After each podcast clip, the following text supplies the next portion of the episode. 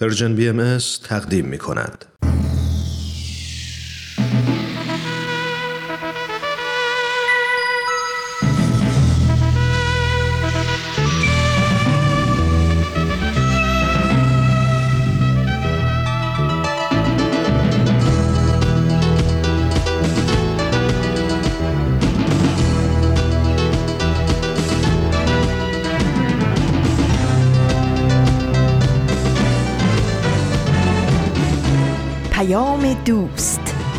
برنامه ای برای تفاهم و پیوند دلها.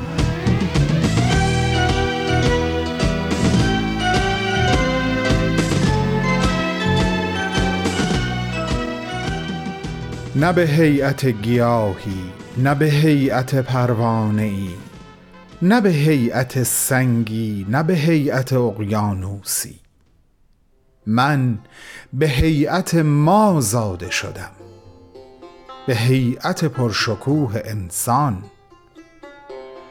تا در بهار گیاه به تماشای رنگین کمان پروانه بنشینم غرور کوه را دریابم و هیبت دریا را بشنوم. تا شریطه خود را بشناسم و جهان را به قدر همت و فرصت خیش معنا دهم. که کارستانی از این دست از توان درخت و پرنده و صخره و آبشار بیرون است.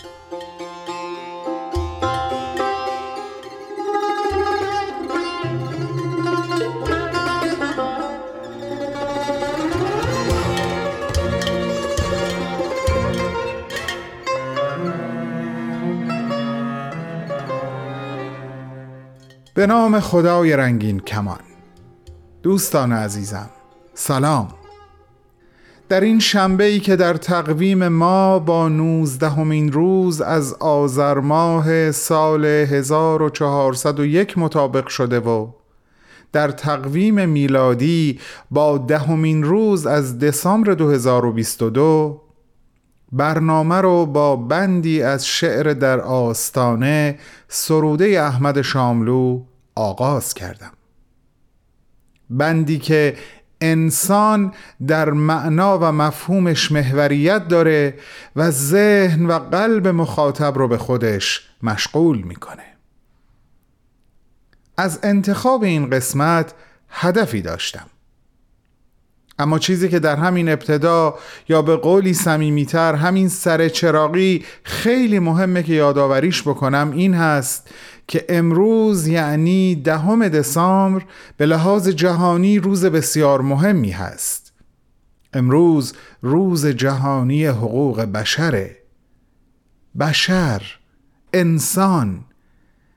انسانی که انسان زاده شد تا به قول شاملو جهان رو به قدر همت و فرصتش معنا بده و حقوقش محترم باقی بمونه و به جان و دل رعایت بشه. دلیل انتخاب این قسمت از شعر شاملو همین بود دوستان.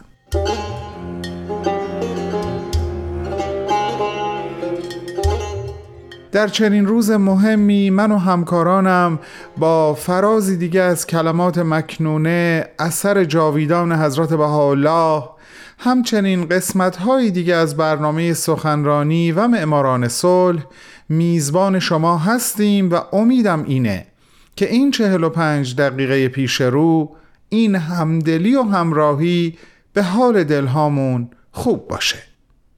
ازتون دعوت می‌کنم به برنامه اولمون گوش کنین. من دوباره با شما خواهم بود.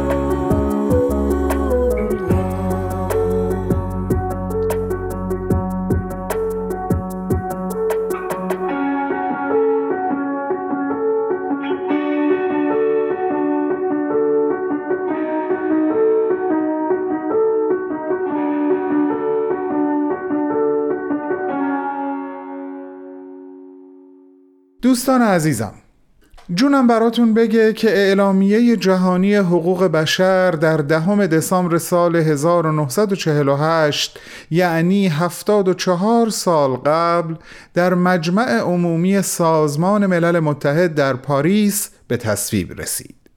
این مجمع سه سال بعد از پایگذاری سازمان ملل متحد این اعلامیه جهانی را تصویب کرد.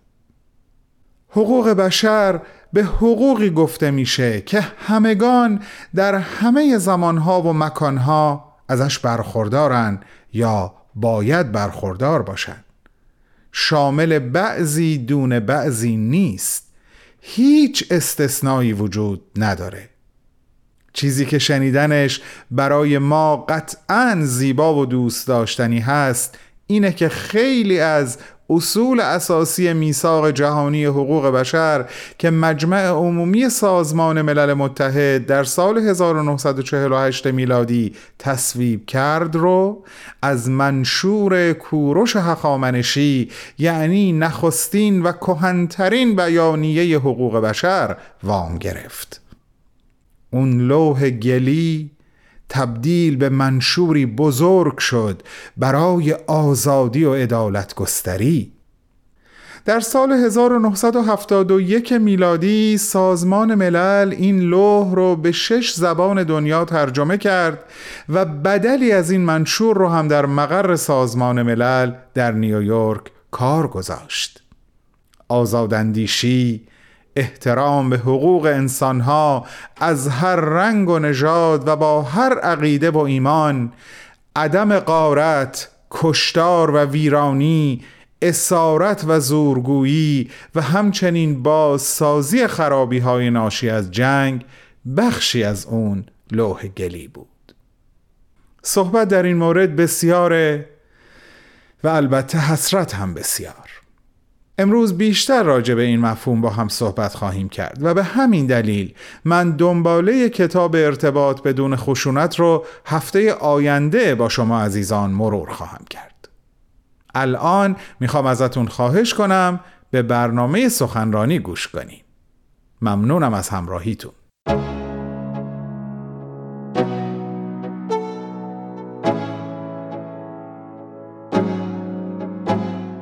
دوستان علاقه من به برنامه سخنرانی.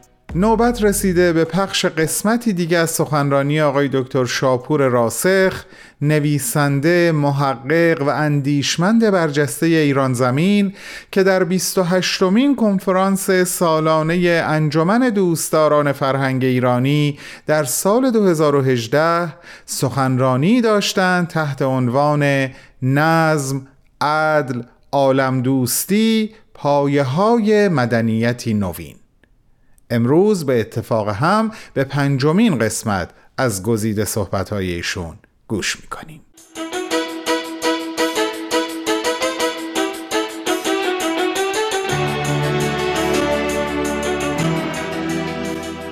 آخر عزیزم عرایزم در مورد این است که بهایان در تلاش برای اتحاد عالم تنها نیستند.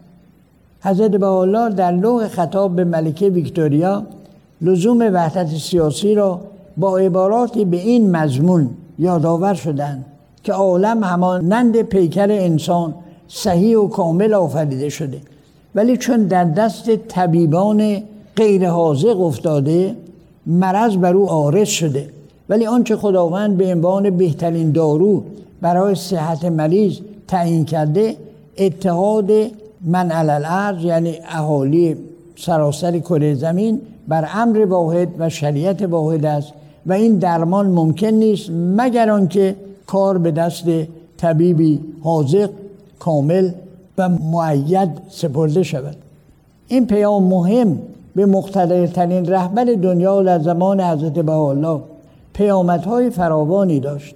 از جمله در زمانی که جامعه بین المللی بهایی به عنوان سازمانی غیر دولتی و غیر انتفاعی فعال در خدمات انسانی مورد مشورت کمیسیون حقوق بشر سازمان ملل متحد قرار گرفت در سال 1947 یعنی یک سال قبل از تصویب منشور جهانی حقوق بشر ضمن پیامی که به سازمان فرستاد یادآور شد که حکومت های ملی در آن زمان به حد نهایی رشد و توسعه خود رسیدن و من بعد منشه مشکلات عمده خواهند بود و جامعه بشری دیگر در مرحله تحول قرار دارد که ایجاد نظم نوینی را بر پایه جامعیت روابط انسانی ایجاب می کند هر عصری رسالت خاص خود را دارد و به وجود آوردن یک نظم جهانی متکی بر اصل وحدت عالم انسانی وظیفه است که امروز بر عهده بشریت نهاده شده است.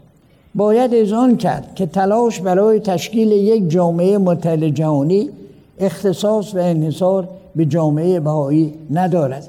چنانکه در قرن اخیر گروه های غیر مذهبی معروف به موندیالیست یا جهان وطنان بودند که می‌خواستند از طریق وحدت سیاسی همبستگی همه سکنه کرم ارز را به ثبوت رسانند و خود از دو دسته ترکیب می موندیالیست ها با تمایلات لیبرال که در پی حذف موانع موجود بر سر راه مبادلات تجاری بودند و موندیالیست ها با تمایلات جهان وطنی که تشکیل حکومتی بین المللی و پایان بخشیدن به ملیت پرستی ستیز خواهانه را خواستار بودند. چنانکه در میان آنها نام نویسنده ناباوری چون هیجل ویلز در سال 1903 به یاد می آید که اعلام کرد دولت حقیقی و واقعی ما امروزه باید یک دولت جهانی فدرال باشد و ملیت حقیقی ما در علاقمندی صمیمی به کل جامعه بشری جلوه گردد.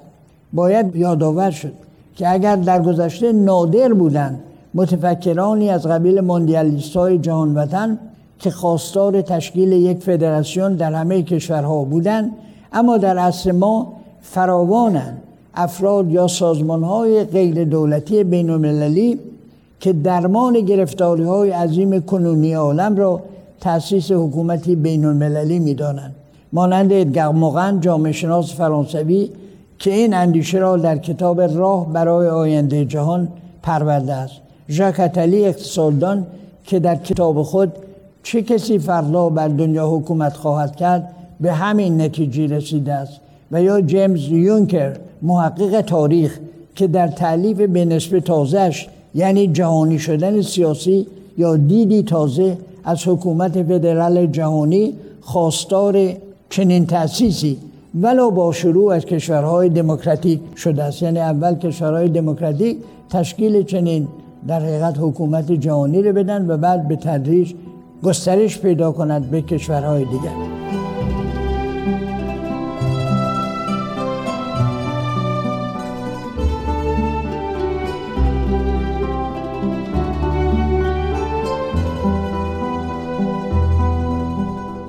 دوستان گرامی ما شنونده صحبت‌های نویسنده، محقق و جامعه شناس ارزنده جناب دکتر شاپور راسخ هستیم که در 28مین کنفرانس سالانه انجمن دوستداران فرهنگ ایرانی ایراد کردند. سخنرانی با عنوان نظم، عدل، عالم دوستی، پایه های مدنیتی نوین بعد از چند لحظه کوتاه به ادامه صحبت‌های ایشون گوش خواهیم داد. با ما همراه باشید.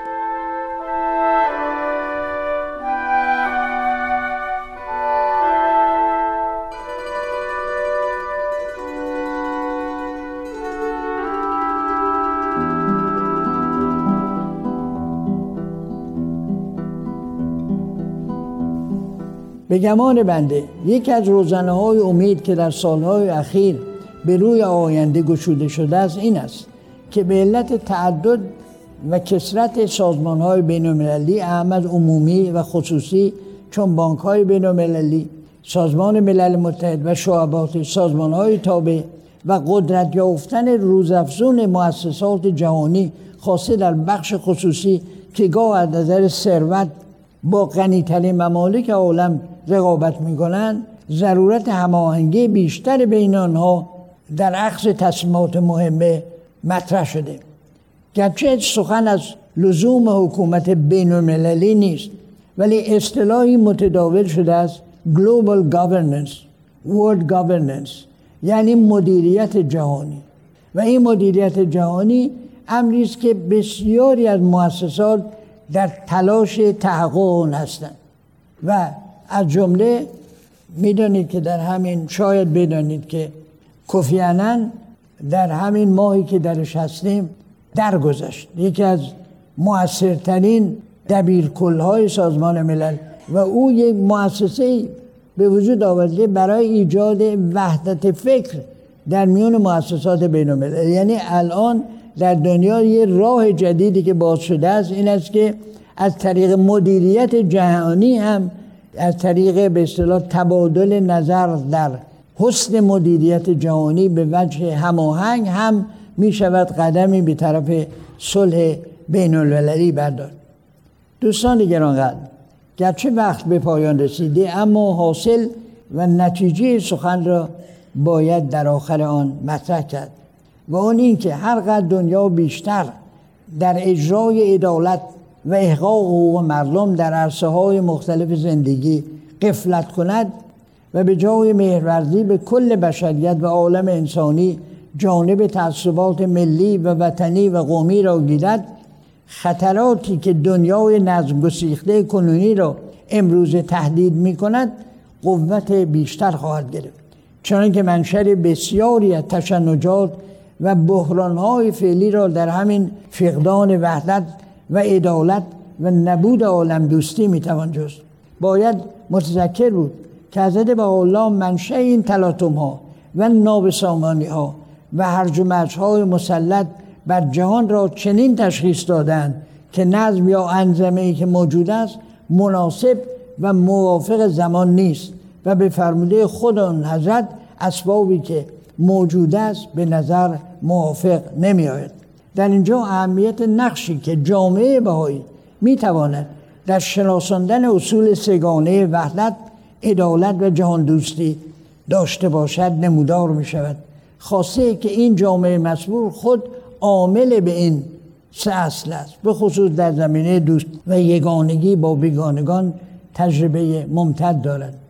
باید متذکر بود که بشریت از زمانی که جریان جهانی شدن امور یعنی globalization در دنیا آغاز شد یعنی به اعتباری تسریع شد یعنی از اواخر دهه 90 قرن پیش به بعد بر سر یک دوراهی قرار دارد یا باید با ذهن روشن و اراده محکم آن جریان را یعنی در حقیقت globalization را به مقصد درستش که وحدت سیاسی جهان و ایجاد حکومت متحد برای اداره امور عالم است برساند یا باید خود را به سقوط در پرتگاهی که افزایش منازعات مختلف و اختلافات بین دول در برابرش نهاده بسپارد. باید امیدواری بود که روزی که بشر بر اصد تشنجات و تلاطمات اجتماعی و سیاسی کنونی از خواب غفلت دیرینه بیدار و هوشیار شود مشورت با جامعه بهایی را استقبال کند و از این طریق به افکار و تجارب گرانبهایی که این جامعه در طی زمان از یک قرن و نیم پیش اندوخته دسترس حاصل بکنند بعید نیست که این روز خجسته به زودی فرا رسد و گل آرزوها را در عین خوشسالی کنونی بشکوفاند. همانطور که شاعر امید ژاله اصفهانی گفته است نرفتگان و نه آیندگان نمی‌دانند که قرن پرهنر ما چه سخت و سنگین است. امیدهای نوین با عذابهای کهن به هر طرف نگری گرم جنگ خونین است. در استراب و نبردی که زاده اصر است مدام رویت در دل امید نو غم نو. درود گودمت ای قرن بیقرار نوین که در عذاب تو هم شاهد شکفتن تو. توفیق همگان را در این داد و ستد فکری و گفتگوی سرنوشت سازی که در ضرورتش تردید نمی‌توان کرد. خواستارم شادکام باشید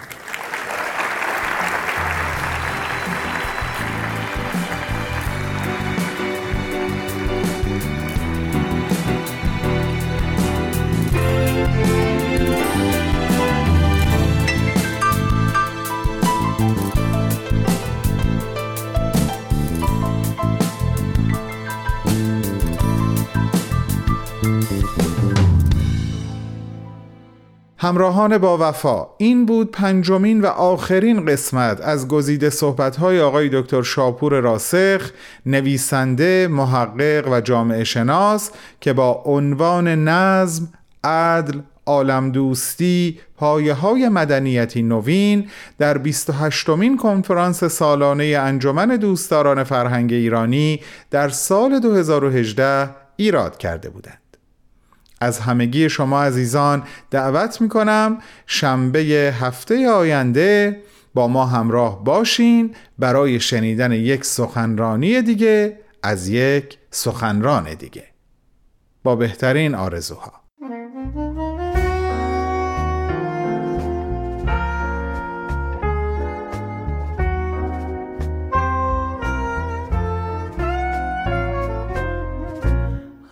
شبهای بعد از رفتن تو.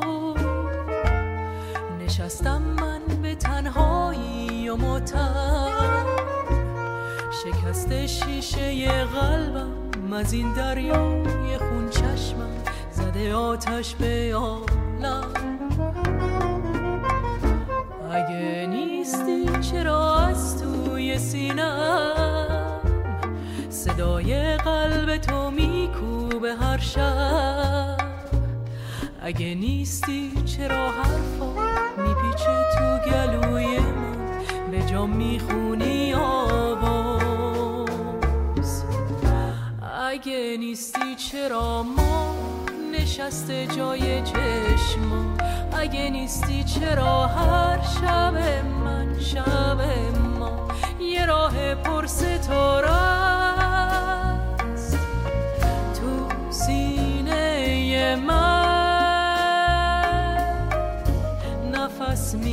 می‌گیرم از تو. با تو آواز می‌خونم. نفس داغ تب وقتی تو نیستی. سیاهی شب وقتی تو نیستی. دلم آتیش تنم زندون تو این پاییز بیبارون میشم یه باغ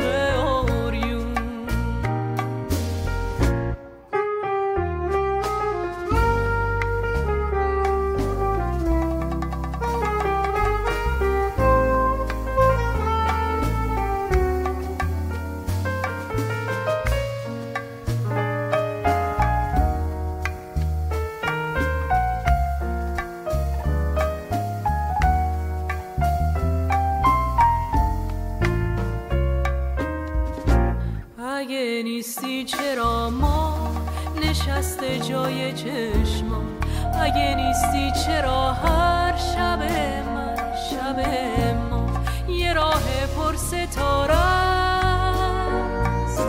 تو سینه من. نفس می‌گیرم از تو.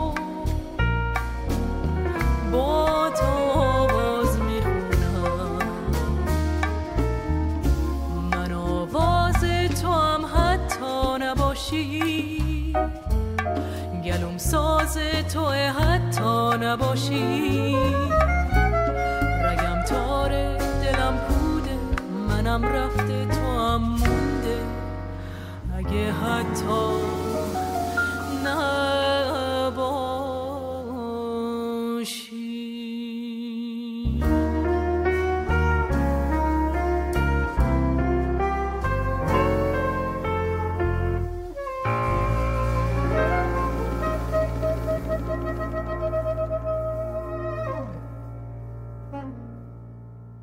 سلام دوباره حضور یکایک شما عزیزان. یه فرصت کوتاه در اختیار دارم و می‌خوام ازش برای یک توضیح مختصر در رابطه با بندهای اعلامیه حقوق بشر استفاده بکنم. این اعلامیه شامل یک مقدمه و سی ماده هست. مقدمه دلایل تاریخی و اجتماعی که منجر به نیاز برای نوشتن یک اعلامیه بود رو مطرح می‌کنه. مواد اول و دوم پایه اصلی مفاهیم کرامت، آزادی، برابری و برادری رو بنا می‌کنه. مواد 3 تا 6 به حقوق فردی می‌پردازه مثل حق زندگی و منع بردهداری. از 6 تا 11 به اساس قانونی حقوق بشر با تمهیداتی برای دفاع در زمان نقض قوانین اشاره می‌کنه. از ماده 12 تا 17 به حقوق فردی در جامعه می‌پردازه مثل حق آزادی حرکت. از ماده 18 تا 21 به آزادی های سیاسی، عمومی و روانی از جمله آزادی اندیشه، نظر، دین، وجدان، حرف و آزادی انجمن می‌پردازه. مواد 22 تا 27 بر حقوق اقتصادی، اجتماعی و فرهنگی افراد تأکید داره از جمله حق سلامتی و مواد 28 تا 30 هم بر روش استفاده از قوانین اعلام شده و همچنین مواردی که قابل اجرا نیستند. این اعلامیه بر حقوق افراد در جامعه تأکید داره و اعلام می‌کنه که نباید از این مواد به گونه استفاده بشه که با اهداف ملل متحد در تضاد باشه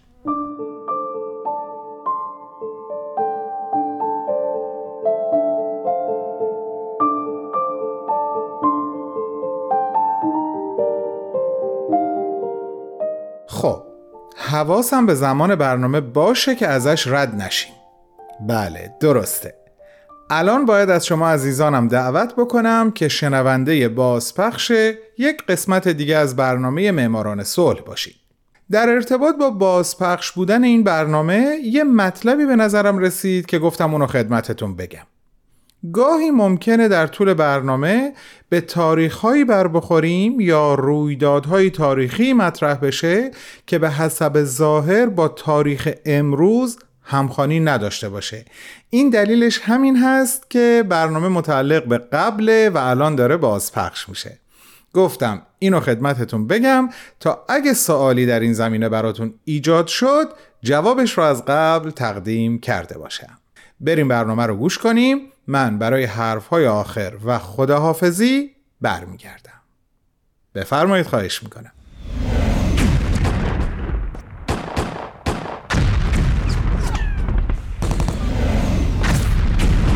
معماران صلح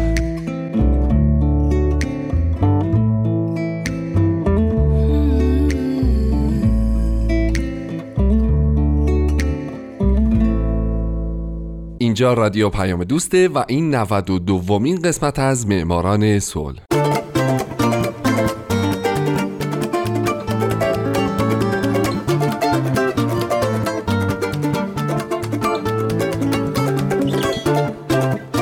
درود به شما. من هومن هفدی هستم. به معماران صلح خوش اومدین. همونطور که می‌دونین من در این برنامه به زنان و مردان و سازمان ها و مؤسساتی می‌پردازم که به خاطر فعالیت هاشون شایسته دریافت جایزه نوبل صلح تشخیص داده شدند. کسانی که یا صلح دغدغه همیشگیشون بوده یا در یک بره از زمان قدم بلندی برای صلح جهانی برداشتن و باعث شدن دنیای پر از جنگ ما بدتر از چیزی که الان هست نباشه.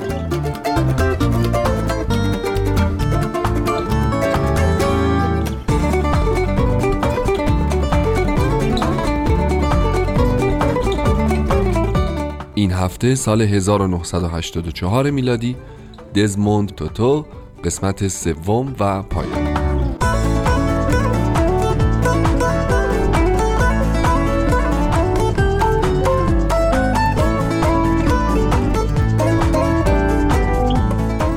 اگه شما یکی از شنوندگان برنامه معماران صلح باشید که حتما هستین قطعا می‌دونید که در دو برنامه اخیر من به زندگی اسقف دزموند توتو برنده جایزه نوبل صلح سال 1984 پرداختم. در اولین برنامه من به راهی که او رفت که سرانجامش شد جایزه نوبل صلح اشاره کردم. در قسمت دوم به حوزه های فعالیت حقوق بشریش و جوایزی که به خاطر این فعالیت ها کسب کرده اشاراتی کردم.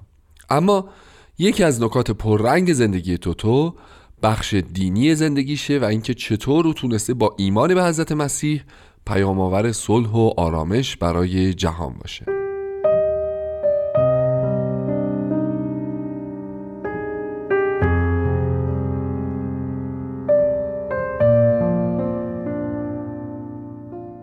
حتما می‌دونید که تا همین 21 دو سال پیش دولت اقلیت سفید پوستی در آفریقای جنوبی بر سر کار بود که سی میلیون سیاه پوست این کشور که می شدن حدود 70 درصد جمعیت رو زیر سلطه سنگین خودش قرار داده بود و کشور رو بر اساس نظام آپارتاید یا اصل برتری نژادی اداره می کرد. جمعیت سیاه پوست نه حق رأی داشت نه اجازه داشت در اماکن عمومی با سفیدپوستان همراه بشه و نه فرزندانشون از امکان تحصیل مناسبی برخوردار بودند. دولت همچنین سعی می‌کرد اونا در فقر زندگی رو سر کنن و هر گونه اعتراضی رو هم با واکنش بسیار شدید خودش پاسخ می‌داد. اما بالاخره تلاش های مردم آفریقای جنوبی ثمر داد. نظام آپارتاید در 1990 برچیده شد و در سال 1994 نلسون ماندلای فقید شد رئیس جمهور این کشور.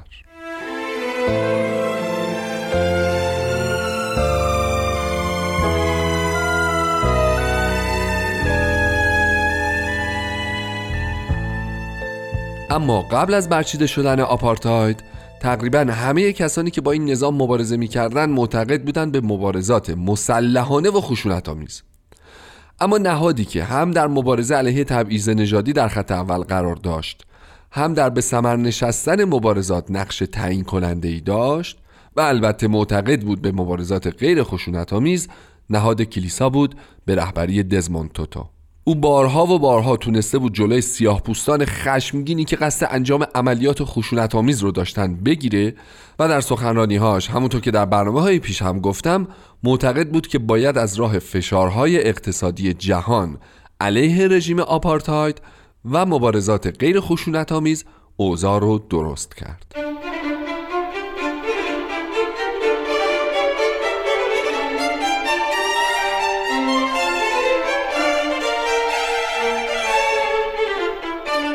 عقاید صلح طلبانه و انسان دوستانه توتو بعد از فروپاشی آپارتاید نقش پررنگی در آینده سیاسی و اجتماعی آفریقای جنوبی بازی کرد. وقتی نظام آپارتاید فرو ریخت، در اون نخستین روزها و قبل از اینکه انتخاباتی اصلا برگزار بشه، دو دیدگاه متضاد در آفریقای جنوبی وجود داشت.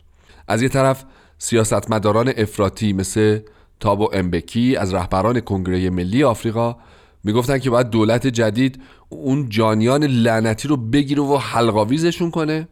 و از طرف دیگه سفید پوستان ساکن آفریقای جنوبی می‌گفتن که باید عفو عمومی اعلام بشه. افسران بلندپایه ارتش هم به نلسون ماندلا هشدار داده بودند که چنانچه دولت جدید قصد محاکمه نیروهای امنیتی رو داشته باشه جنگ داخلی در می‌گیره و کشور شاهد انتخاباتی مسالمت آمیز نخواهد بود.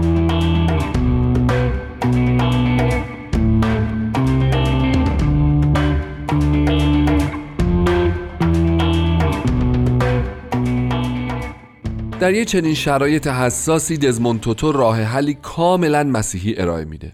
راه حلی که تا اون زمان هیچ وقت در تاریخ انجام نشده بود. او پیشنهاد میده که دولت جدید باید آماده بخشیدن گناهکاران باشه. اما آشتی حقیقی بدون اعتراف به گناه میسر نیست. پس عاملین جنایات ضد انسانی که در دوران آپارتاید صورت گرفته اول باید در محیطی شبیه دادگاه به تک تک گناهانی که مرتکب شدن اعتراف کنن و از قربانیان طلب بخشش کنن و اون وقت مورد عفو قرار بگیرن. همچنین اونا باید در صورت امکان در صدد جبران خطاهای خودشون هم بر بیان. به پیشنهاد توتو عمل شد. بعد از انتخابات سال 94 نهادی تحت عنوان کمیته حقیقت و آشتی به ریاست خودش تشکیل شد تا به موارد مهم نقض حقوق بشر در آفریقای جنوبی بین سالهای 1960 تا 90 رسیدگی کنه.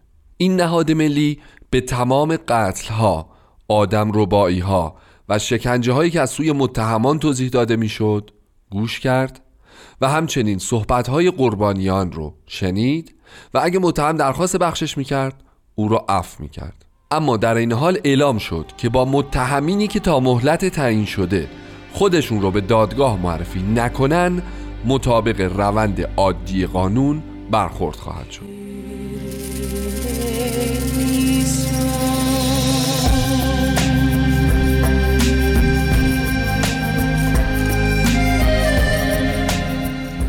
اسقف دزموند توتو برنده جایزه نوبل صلح سال 1984 شخصا در تمام جلسات دادگاه حضور پیدا می‌کرد.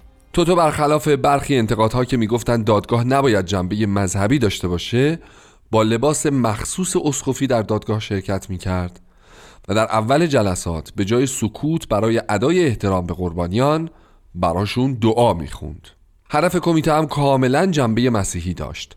دادگاه هایی که توتو تشکیل داد برخلاف چیزی که ماها از دادگاه می‌دونیم نه مجازات متهمان که شفای روابط از همگسسته بین سیاها و سفید پوستان بود. همین تاکید بر بخشش و آشتی به جای مجازات بود که کمیته حقیقت و آشتی رو منحصر به فرد می‌کرد.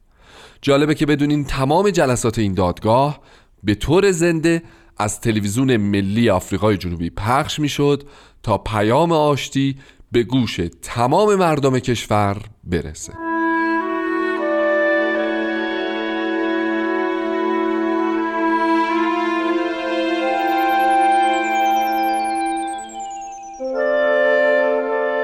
توتو برای ما ایرانی ها هم چهره آشناییه. او چند باری به وضعیت حقوق بشر در ایران اعتراض کرده و از مسئولان دولت خواسته که باعث و بانی آزادی در ایران بشن. مثلا او در سومین سالگرد وقایع سال 88 خطاب به مردم ایران با اشاره به اینکه اونها سه سال پیش علیه سرکوب و خفقان به پا خواستند و مردم سالاری و حقوق بشر رو مطالبه کردند گفت Hello my Iranian sisters and brothers. I am Archbishop Desmond Tutu. بسیاری از ملتهای بزرگ چنین مبارزاتی را تجربه کردند مبارزاتی که برای به ثمر رسیدن معمولا چندین دهه به طول می انجامند اگر آفریقای جنوبی توانست تغییر ایجاد کند پس در هر کجای دیگر هم ایجاد تغییر ممکن است. به راه خود ادامه دهید. به خاطر داشته باشید که تاریکترین ساعات شب ساعاتی پیش از طلوع سپید دم است. او همچنین از حاکمان ایران درخواست کرد که به خواست مردم ایران تن بدن. خطاب به رهبران مذهبی گفت با زندانی کردن، شکنجه و جنایت تحت لوای دین مخالفت کنند. و خطاب به ایرانیانی که خارج از کشور زندگی می کنند گفت زندگی و آینده تک تک ما به یکدیگر گره خورده است. از آزادی خود بهره گیرید تا مطالبات مردم ایران را بیان کنید.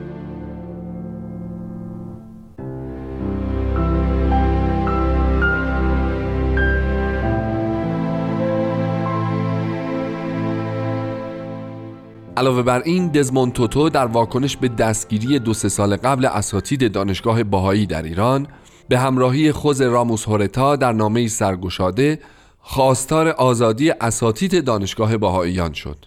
توتو و هورتا در نامشون نوشتند پیشرفت بشر در قرنهای اخیر بیش از هر عامل دیگری از دسترسی فزاینده به اطلاعات تبادل سریعتر اندیشه ها و در بیشتر نقاط جهان از آموزش همگانی نیرو گرفته است. به همین دلیل تلاش مستبدان و دیکتاتورها در قرن بیست و یکم برای سرکوب کردن مردم خود از طریق محروم کردن آنها از آموزش و به ویژه اطلاعات تکان دهنده است. اما این تلاش آنها در بلند مدت نه تنها بیهوده است بلکه این تصور را به وجود می آورد که آنها از عصری که در آن زندگی می کنند و اندیشمندان تازه‌ای که در میانشان هستند می ترسند. در پایان نامه هم این دو از جامعه دانشگاهی جهان خواستند که علاوه بر اینکه از دولت ایران می‌خوان اساتید دانشگاه بهایی رو آزاد بکنن بلکه جامعه بین دانشگاهیان شرایطی رو فراهم بیاره که کسانی که می‌خوان درس بخونن اما دولت هاشون اجازه این کار رو بهشون نمیده رو حمایت کنن.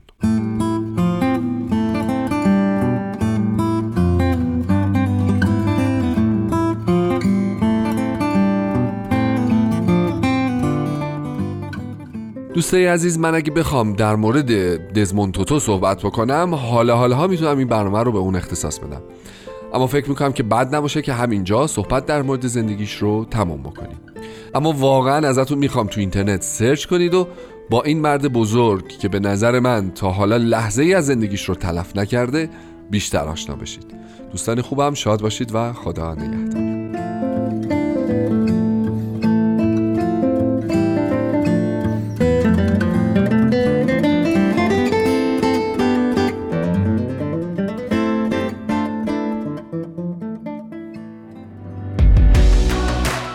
شما هم دغدغه تغییر جامعه رو دارید؟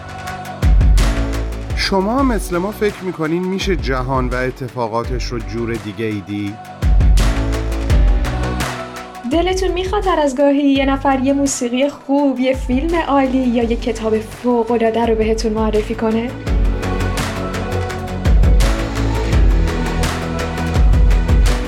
پس با ما هر جمعه تو پادکست هفت همراه باشید پادکست هفت جمعه ها در رسانه Persian BMS. دوستان نازنین الهی رنج نابرابری امروز دست مایه گنج برابران فردا باشه الهی پرچم صلح و پرچم حقوق بشر به دست بشر مخصوصا به دست زنان بر بلند ترین قله های تمدن به احتزاز در بیاد.